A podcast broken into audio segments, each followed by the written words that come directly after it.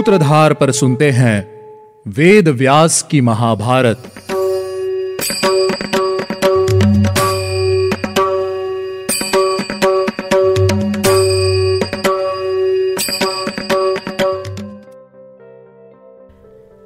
स्वागत है आप सभी का व्यास जी द्वारा रचित महाभारत पॉडकास्ट के तीसरे एपिसोड में।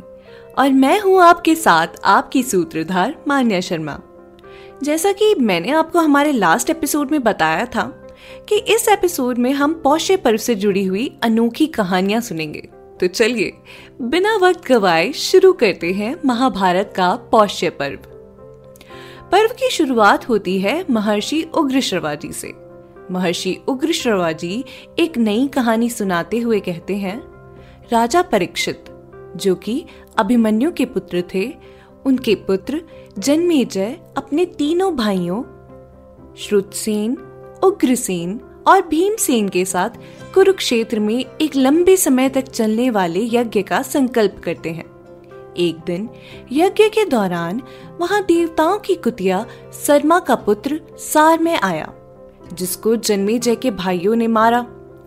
सार में रोता हुआ अपनी माँ के पास गया और रोते हुए अपनी माँ को पूरी बात बताई। इस पर शर्मा ने कहा, बेटा, अवश्य तूने ही उन्हें कोई हानि पहुंचाई होगी, इसलिए ही उन्होंने तुझे मारा होगा। सारमे ने उत्तर देते हुए कहा, नहीं माँ, मैंने कुछ भी नहीं किया था। अपने पुत्र की पीड़ा सुनकर शर्मा उस यज्ञ में पहुँची, जहाँ जन्मे जय अपने भाइयों के साथ यज्ञ कर रहे थे। सरमा ने जन्मे जैसे उसके पुत्र को मारने का कारण पूछा, लेकिन किसी ने भी शर्मा को कोई जवाब नहीं दिया।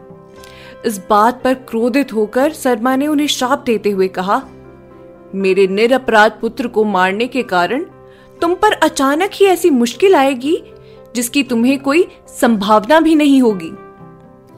यह सुनकर जन्मेजय बहुत दुखी हुए और उन्होंने श्राप को शांत करने के लिए अपने पुरोहित यानी कि पंडित की खोज शुरू कर दी।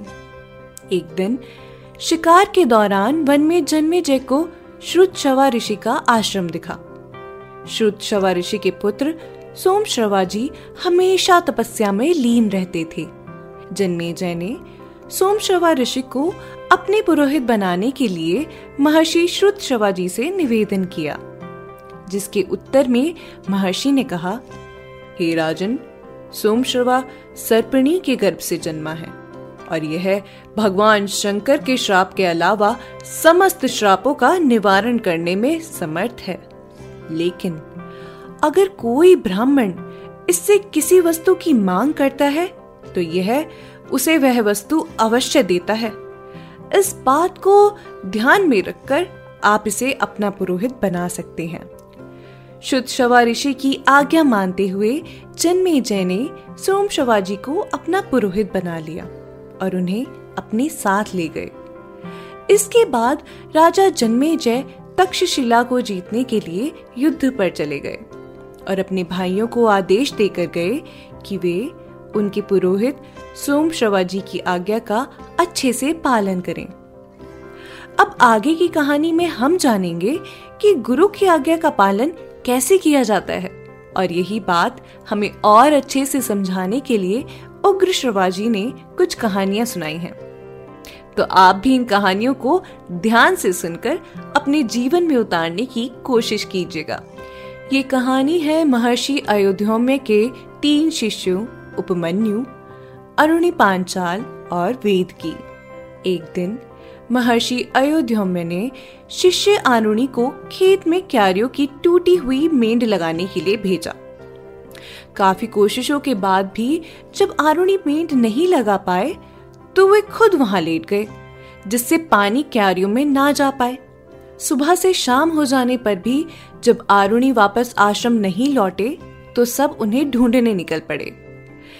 गुरु की आवाज़ लगाने पर आरुणि उनके सामने आकर हाथ जोड़कर खड़े हो गए और पूछने लगे कि, मैंने क्यारियों में मेंढ लगाने की बहुत कोशिश करी, गुरुवर, लेकिन असफल रहा। इसलिए मैं खुद वहाँ पर लेट गया और आपके आवाज़ देने पर अब वहीं से आया हूँ। आप आगे दीजिए, गुरुदेव, कि मैं कौन सा कार्य करूँ? महर्षि अयोध्या में अरुणी से बहुत प्रसन्न हुए। और उनको आशीर्वाद देते हुए कहा कि, तुम क्यारियों की मेंढ को तोड़कर उठे हो। इसीलिए अब से तुम्हें उघालक के नाम से जाना जाएगा। इसी के साथ महर्षि अयोध्या ने आरुणि को यह आशीर्वाद भी दिया कि उन्हें समस्त वेदों और धर्मशास्त्रों का ज्ञान हो जाएगा। ऐसा आशीर्वाद पाने के बाद आरुणि अपने देश में वापस लौट गए। तो ये हुई आरुणि की कहानी। अब बात करते हैं शिष्य उपमन्यु की। महर्षि अयोध्या ने उपमन्यु को गायों की रक्षा का कार्य दिया। उपमन्यु हर रोज गायों को चराने जाते और शाम में आकर गुरु को प्रणाम करते। एक दिन महर्षि अयोध्या ने देखा कि उपमन्यु दिन ब दिन मोटे होते जा रहे हैं। तो गुरुजी ने उपमन्यु से उनके मोटापे का कारण पूछा, जिस पर उपमन्यु ने कहा कि मैं रोज़ाना मिलने वाली भिक्षा ही खाता हूँ। इसके बाद गुरुजी ने उपमन्यु को आदेश दिए कि अब से उपमन्यु सारी भिक्षा लेकर आश्रम में देंगे। उपमन्यु ने गुरुदेव की बात स्वीकार की और वहाँ से चले गए। कुछ दिन बीत जाने के बाद भी उपमन्यु का मोटापा बढ़ता ही जा रहा था, जिस पर गुरुजी ने फिर से उपमन्यु से उसके बढ़ते मोटापे का कारण पूछा।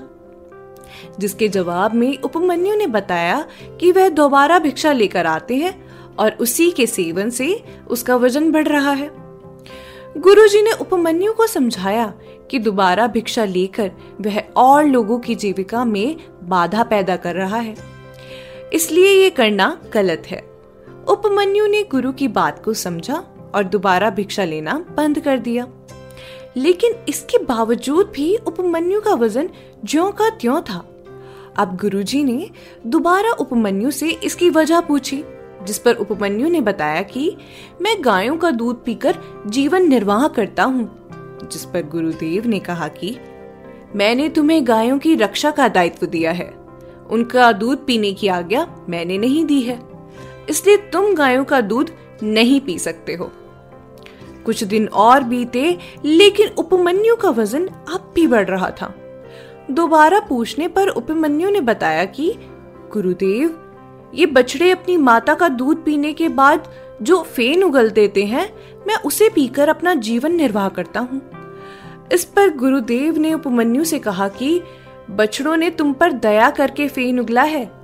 लेकिन तुम्हें समझना होगा कि उनका फेन पीकर तुम उनकी जीविका में बाधा डाल रहे हो, और तुम्हें ऐसा नहीं करना चाहिए है। उपमन्यु ने गुरु की इस बात को भी स्वीकार कर लिया। अब उपमन्यु के पास ना तो भिक्षा थी, ना गायों का दूध, और ना बछड़ों का छोड़ा हुआ फेन। एक दिन भूख से पीड़ित होकर उपमन्यु ने आग के पत्ते खा लिए। आग के पत्ते मनुष्य के लिए विष का काम करते हैं। जैसे ही उपमन्यु ने उन पत्तों का सेवन किया, वैसे ही उपमन्यु की आँखों की ज्योति चली गई। अंधे हो जाने के कारण उपमन्यु रास्ता भटक गया और एक कुएँ में जा गिरा। शाम तक भी उपमन्यु के ना लौटने पर गुरुकुल में सबको उसकी चिंता हुई, जिसके बाद सब उपमन्यु को ढूँढने के लिए वन में जा पहुँचे। गुरु के आवाज़ देने पर उपमन्यु ने बताया कि वह कुएँ में गिर गया है और आग के पत्ते खाने के कारण उसकी आँखों की रोशनी चली गई है। गुरुदेव ने उपमन्यु को अश्विनी कुमारों का स्मरण करने के लिए कहा, क्योंकि अश्विनी कुमार देवताओं के वैद हैं। गुरु की आज्ञा मानते हुए उपमन्यु ने कुमारों का ध्यान शुरू किया और कड़ी तपस्या के बाद अश्विनी कुमारों ने उपमन्यु को दर्शन देकर एक पुआ खाने के लिए कहा, जिस पर उपमन्यु ने कहा कि वे बिना गुरु की आज्ञा के इस पुए का सेवन नहीं कर सकते हैं। उपमन्यु की गुरु भक्ति से प्रसन्न होकर अश्विनी कुमारों ने उपमन्यु को स्वर्ण में दांतों का और उसकी आँखों की रोशनी लौटाने का आशीर्वाद दिया। इसके बाद गुरुदेव ने भी उपमन्यु को प्रसन्न होकर उसे आशीर्वाद दिया कि तुम्हारी बुद्धि में सभी धर्मशास्त्र और संपूर्ण वेद खुद ब खुद आ जाएँगे। और इस तरह पूरी हुई उपमन्यु और आरुणी की कहानी। अगले एपिसोड में मैं आपको शिष्य वेद की कहानी। और साथ ही साथ आपको बताऊँगी कि कैसे ये कहानी महाभारत से जुड़ी हुई है। तब तक के लिए आपसे विदा लेते हैं और मिलते हैं आपसे हमारे अगले एपिसोड में। उम्मीद है आपने हमारी सूत्रधार ऐप को डाउनलोड कर ही लिया होगा और उस पर आने वाली कहानियों का आनंद भी ले रहे होंगे। और अगर ऐप नहीं डाउनलोड की है तो आज ही डाउनलोड कीजिए और घर बैठे ऐसी ही रोचक कहानियों का आनंद लीजिए।